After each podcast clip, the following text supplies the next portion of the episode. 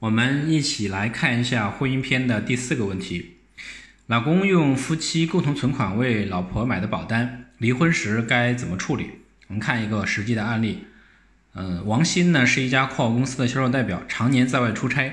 王鑫和妻子李杰结婚三年以来聚少离多，感情呢逐渐变淡。二零一九年二月，他们的感情走到了尽头，于是他们决定结束这段婚姻。夫妻二人在财产分割方面呢，基本达成一致。但是对于婚后购买的一张保单，嗯，已交保费呢五十万，保单的现金价值三十万，这个保单该如何分割呢？产生了分歧。这张保单的投保人是王鑫，被保险人呢是妻子李杰。据了解，购买保单的保费呢都来自婚后的夫妻共同存款。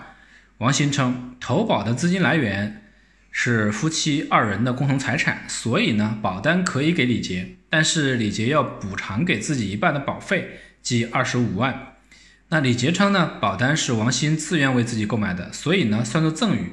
离婚后，投保人应该变更成自己，而且呢不需要给王鑫任何补偿。那么这张保费到底应该怎么处理呢？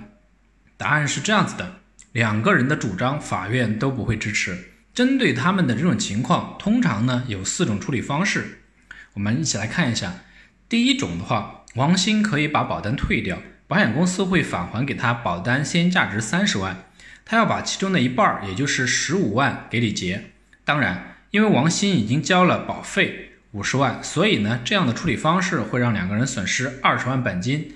第二种方式呢，李杰可以以书面通知丈夫王鑫和保险公司申请解除保单，保险公司会返还给王鑫保单现金价值三十万，王鑫呢要把其中的十五万给李杰。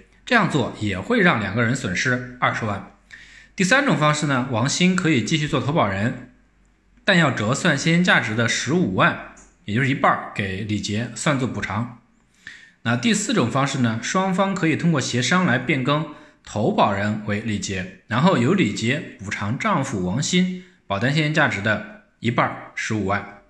我们来一起总结一下。它的依据呢是最高人民法院关于适用《中华人民共和国保险法》若干问题的解释三，那简称呢是保险法的司法解释三。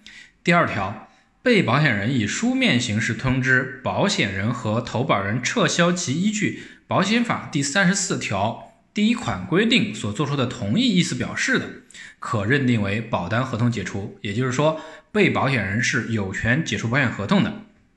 那我们一起来总结一下，针对老公用夫妻共同存款为老婆买的保单，离婚时该怎么处理的这样的问题，我们要看一下保单现金价值归夫妻共同所有。那么说有以下四种处理方式：投保人申请退保，分割保单现金价值；被保险人申请退保，分割保单现金价值；投保人不变，投保人补偿给被保险人保单现金价值的一半。